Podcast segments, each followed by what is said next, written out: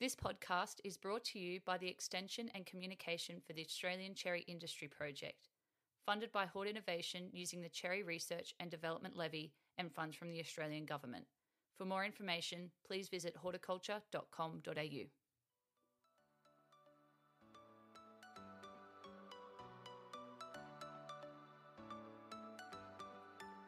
Welcome to the Cherry Picked podcast, the podcast that brings you the sweetest insights, tips, and stories from the world of cherry growing, packing, and consuming. I'm your host, Jess, and I'm here to connect with growers, researchers, and enthusiasts to share the wisdom, experience, and innovations that make cherry growing a rewarding experience. Whether you're tending to a backyard tree or managing hectares of orchard, this podcast is your go to resource for everything cherry related. So let's get into it. In today's episode, I catch up with a very entrepreneurial grower located in the Sydney Basin. Bill Shields is well known for his passion for horticulture and drive for R&D in the temperate fruit sector. He owns and operates his orchard with his wife Julie and is regularly encouraging growers and industry representatives to meet and chat about all things in the orchard. We recorded this session after a really engaging growers meeting where lots of new and innovative orchard practices were being discussed. I hope you enjoy this episode all about agritourism, soil nutrition, and variety management.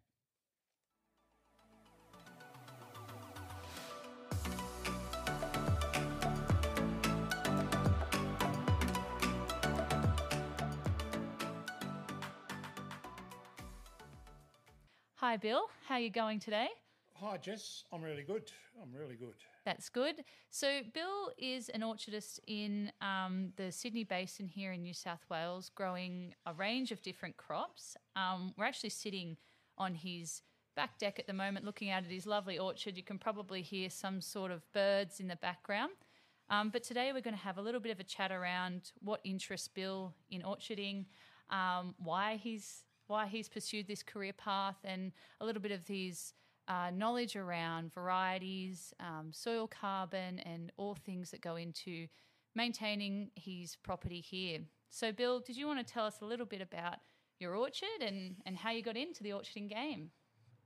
Yes, Jess. Um, uh, the reason I'm in Bilpin was primarily because my father had been an orchard when he was uh, brought up on an orchard when he was young and always wanted to go back to it. And um, and uh, we moved here in 1956 when I was just a whippersnapper, and uh, and I've been here most of the time ever since. Other than I left the farm for a while and worked in Sydney, uh, and after a number of years, decided if I stayed in Sydney, I'd become like everyone else, uh, and so I came back to Bilpin. Um, I've been fortunate in that uh, in the, my early years, I was involved in the Rural Youth Young Farmers Organisation, uh, and and worked my way through to be national president. And in that gave me opportunities to see things and visit places and travel, which have influenced my direction in terms of the farm.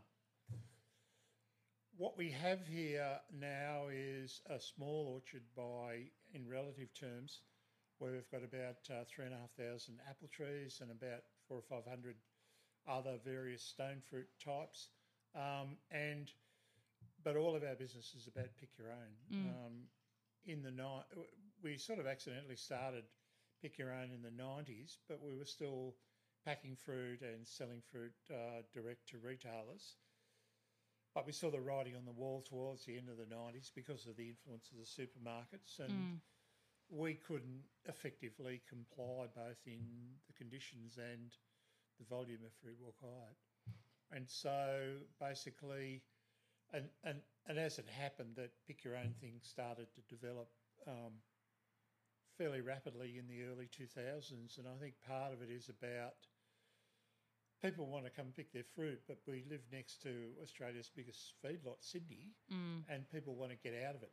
Um, and here's an opportunity to come for an hour's drive into the mountains uh, pick some apples in a lovely environment, um, and uh, get away for a while. So our business, our farm is now set up entirely around pick your own. So we have 12 varieties of apples um, uh, that cross over one another. So at any point in time, we've usually got two or three varieties going, and we've got some varieties that people can't can no longer get in the supermarkets, and we've got some boutique varieties like Cox Orange Pippin, which um, particularly English people or anybody who's lived in England have got a passion for. Uh, and um, yeah, so we're we're busy from usually early February till the end of May. Mm. Uh, and do you find that the, the the transition from becoming a retail supplier to pick your own was was hard, or because well, you had that background? Yeah, we, we'd always retailed. Mm. Uh, we'd always sold fruit in season out of the shed. Mm.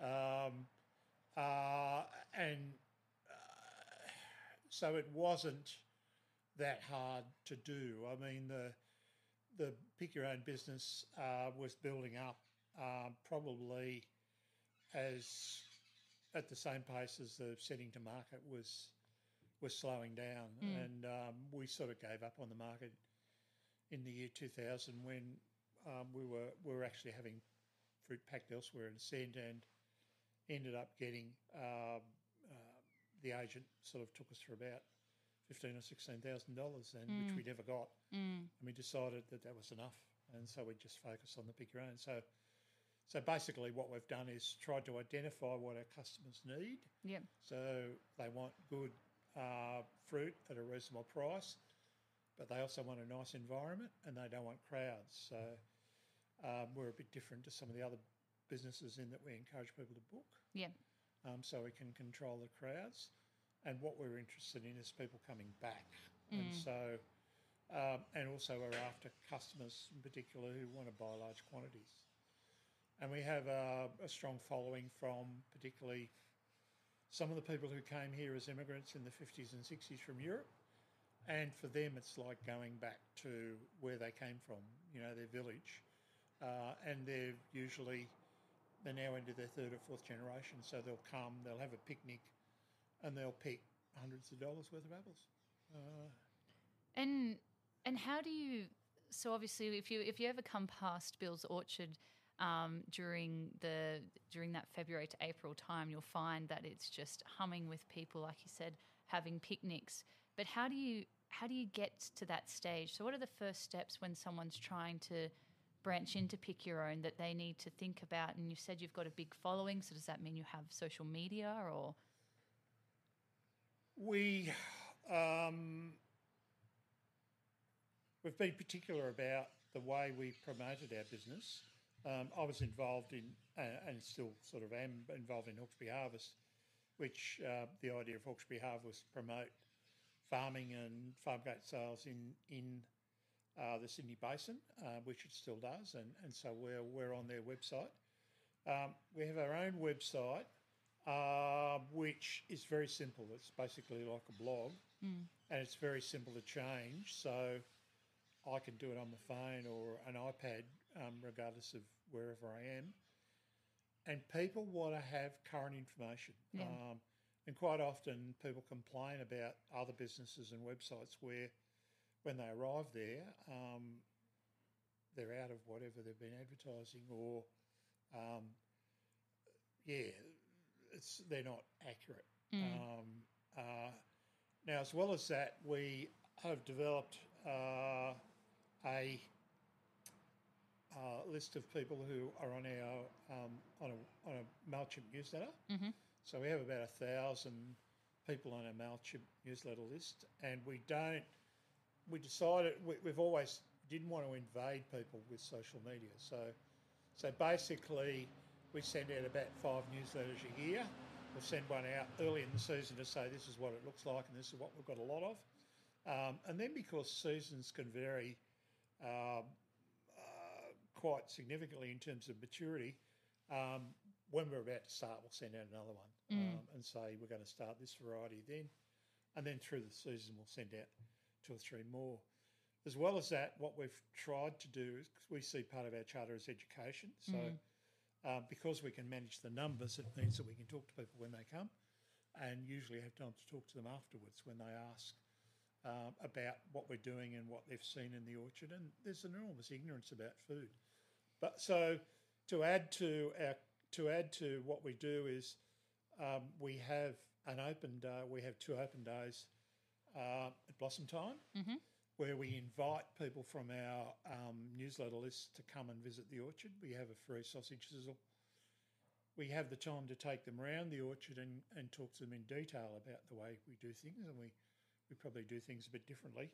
But as well as that, we let the children plant four potatoes each. Ah, so they They'd can come that. back and dig uh, their potatoes when they come to get apples. We don't get lots of people, but we get, well, we don't really want lots of people, but we get really good feedback. Yeah. And, um, and people, I mean, the biggest value is word of mouth. Mm. We've stayed away from Facebook or X or whatever simply because we don't want to be constantly looking at my phone, responding to things. Um, and if you give people good, clear information um, and your website's up to date, um, that's all they need. Yeah. And I really like the fact that you, when you're talking about having up to date information, because, like you said, it's a journey, then people start to understand the growing season a little bit. If you've got them at blossom time, you can talk about what are the challenges, what actually happens to get the fruit when they're picking it off the tree, and, and the varieties. Um, I think that's something that cherry growers could start to get into a bit more is distinguishing varieties and getting people excited for certain ones that are coming on. Um, so I really like that idea. Yeah, well, we we um, the the interesting thing is the feedback we get after our open days.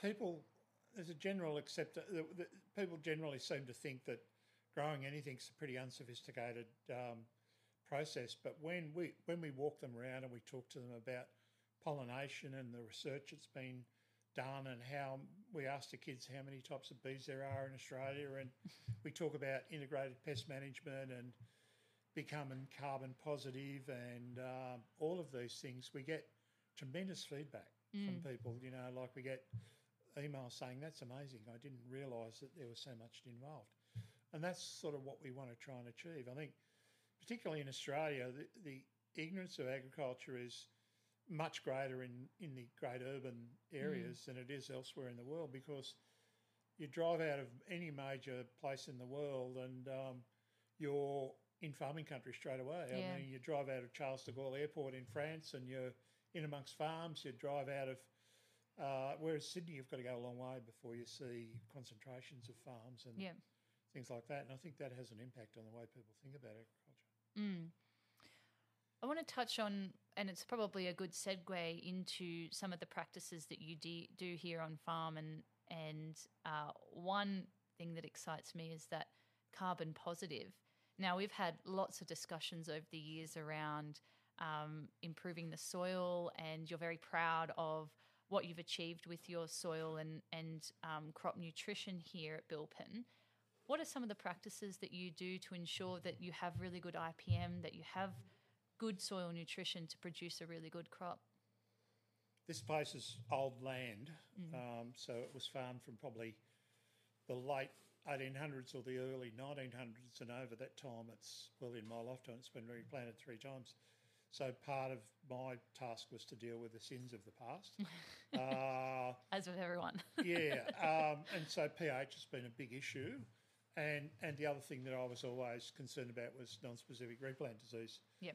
So rather than rip rip trees out and replant into the same ground straight away, uh, what we would do is we would rip the trees out, get all the roots out, um, have a soil analysis done, try and replace most of the elements that we could, uh, and then um, you apply fairly high uh, volume of lime. We might even put up to eight tonnes per hectare.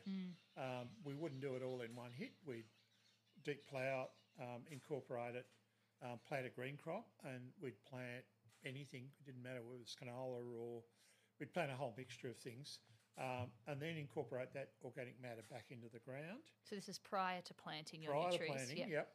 Um, um, well, we'd, we'd, we'd mulch it. Um, we'd apply the rest of the lime or any other emollients we needed and incorporate that as well. And we'd deep plough it. So we'd try and get stuff down eight to 12 inches in the soil. Mm. Um, and originally that was sort of, in a sense, trying to biofumigate before we knew much about it. Yeah, before, way before the time. yeah, yeah. But what um, what um, we did was, uh, as a spin off of that, we started to build up our high organic carbon levels. Um, well, we got the material in there to to develop um, better organic carbon levels.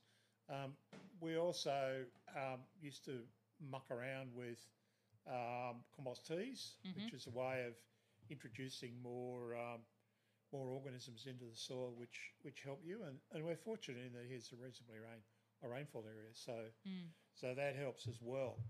Um, we're also uh, so we've got we've now got organic carbon levels of eight point two percent. Which is bizarre. It's just crazy levels. Um, and and our approach to maintaining that is to uh, ensure that everything is mulched and that um, when we mow, uh, we use the front deck mower which puts all of the material that we mow under the tree. So in a season where we get average rainfall, we can have uh, 20, 25, 30 centimetres of, of um, plant material that's breaking down. yeah. It's protecting the soil, it's stopping um, any erosion, not that there would be much, um, and it's keeping the soil cool uh, and providing an environment for all the bugs to chew it up and turn it into organic carbon.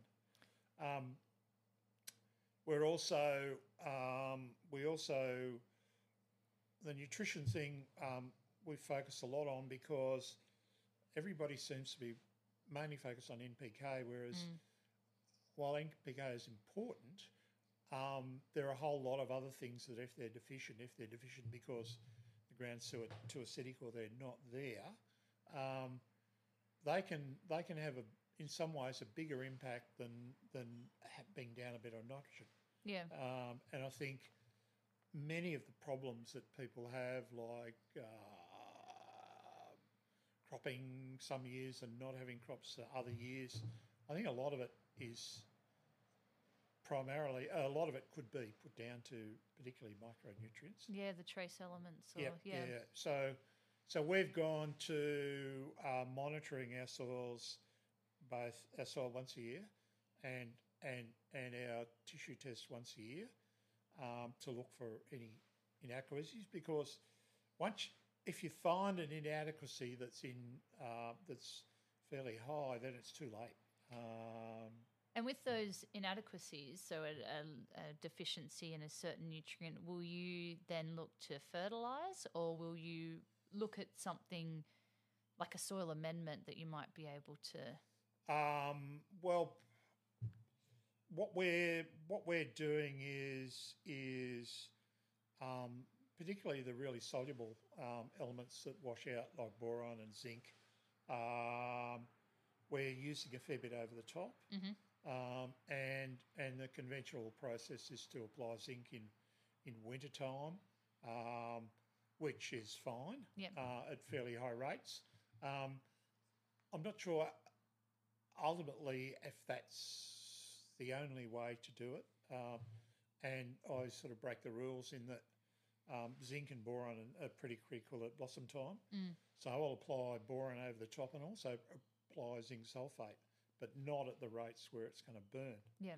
And fine the other, line. yeah, and the other thing is that um, from what what research I've looked at, uh, for instance, post harvest, uh, not urea sprays which are put onto trees to help the leaves break down, and sometimes post harvest zinc and post harvest magnesium.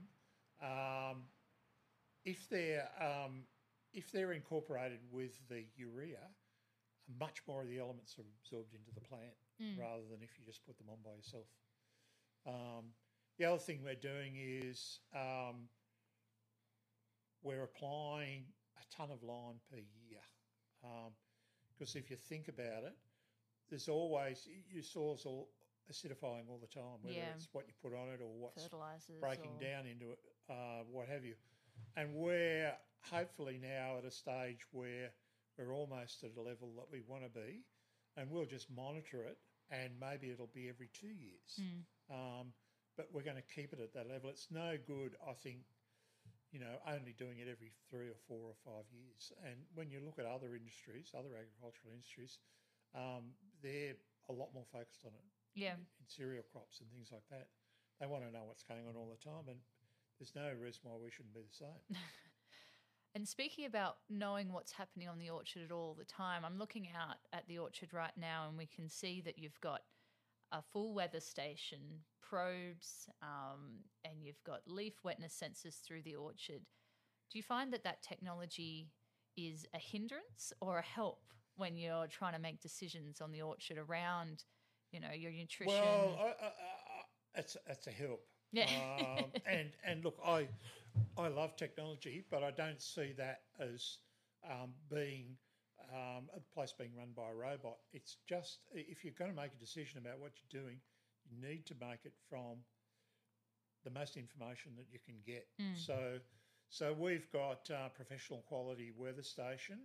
Um, we also have uh, a module which measures um, soil moisture in four locations, measures soil temperature, um, and it measures leaf wetness. And we subscribe to software which um, has got the models for literally every insect or every disease you can get. And um, what I want to do, what I've always thought about before the technology came was being able to get up in the morning and look at your phone and see if you'd had a if you'd had a um, a spore warning for apple scab yeah. um, or that codling moths were going to emerge. Mm. Um, now, what does that mean? That means that um, beyond basic uh, uh, fungicides um, like copper in in uh, an oil in winter uh, and some early fungicides, um, I'll just monitor. If we have a six week period in which we haven't had an infection period, then why are we spraying? Um, uh, and if we have uh, have a bad infection period, then what we'll do is, well, uh, normally I just apply simple fungicides, but we'll have something with a reach back Yeah. um, into uh, and that can deal with. Um, and we haven't had any issues um, with with apple scab. I mean, one of the one of the virtues of the other thing about our orchard is that pretty well all of it's trellised.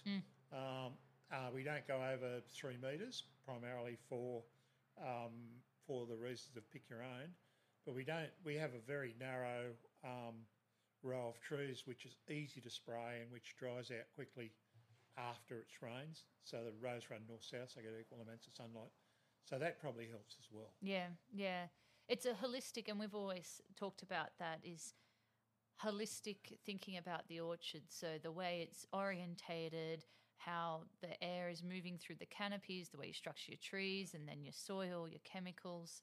Um, Yeah, you've gotta think of all the of whole the science system. Is, is going to help that. And look, I've been, um, I'm a simple rural peasant, but I've had lots of, um, been always encouraged researchers to come onto the place to do work. And the beauty of that is that I can pick their brains and learn from them. And then that can inspire me to go and look a bit further and, and read things. Um, and um, yeah, um, that's helped me a lot. I think as a researcher who has had the privilege of being able to come onto the orchard, it's also we're lucky to have a grower who's interested and willing um, to learn more, and that's the exciting thing, and that's what we always like about coming up to Bilpin. Um, so I wanted to end today's chat, Bill, with a question for you, and it's what are you most excited about for the Australian horticulture industry for the next five to ten years? Well, I'm an I'm a person who sees change as the critical um, thing for people to succeed and move, move on, and I think we're going to have to we're, we're going to see a lot of changes, and I think that um, I think that uh, what we've got to do is is particularly to get them to understand the issues of climate change. Um, and I think the other thing that I mean we need to come to terms with is is the issue of um, being carbon positive. Um, and it's interesting. I think if we don't address climate change and in the processes of what we do, um, it'll be ultimately forced on us. And I think that um, the adaptation to climate change can be a bottom line thing. And, and it's again, it's applying the science, reducing the amount of stuff that you're outputting, um, like chemicals and like diesel to put it on. Um, and and I think that yeah, that's it's exciting to me to think where that can go. I mean, we also want to advertise our business as being carbon positive. Um, and although we, we can't accurately quantify it at this point in time, I hope to, hope to soon, we believe we're at that point anyway. Yeah. Um, and if we're looking at industries like the cotton industry now, you know, recently there's a 26,000 hectare cotton producer who are now carbon positive and are feeding 3.6 kilowatts of energy back into the grid and who are getting premium prices for their product. Yeah, and that's that's the thing, isn't it? it? Yes, there will be change, but it could be change for the better, and also the back pocket of growers. Well, I think unless you change, you will disappear. And, and it's interesting.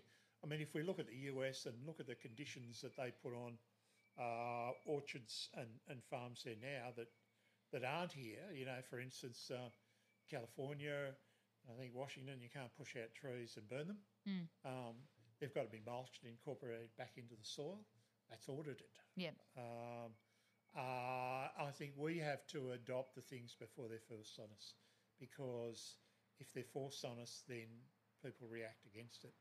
And yeah, change is about education, uh, and education is about understanding what you're doing and how you can improve it.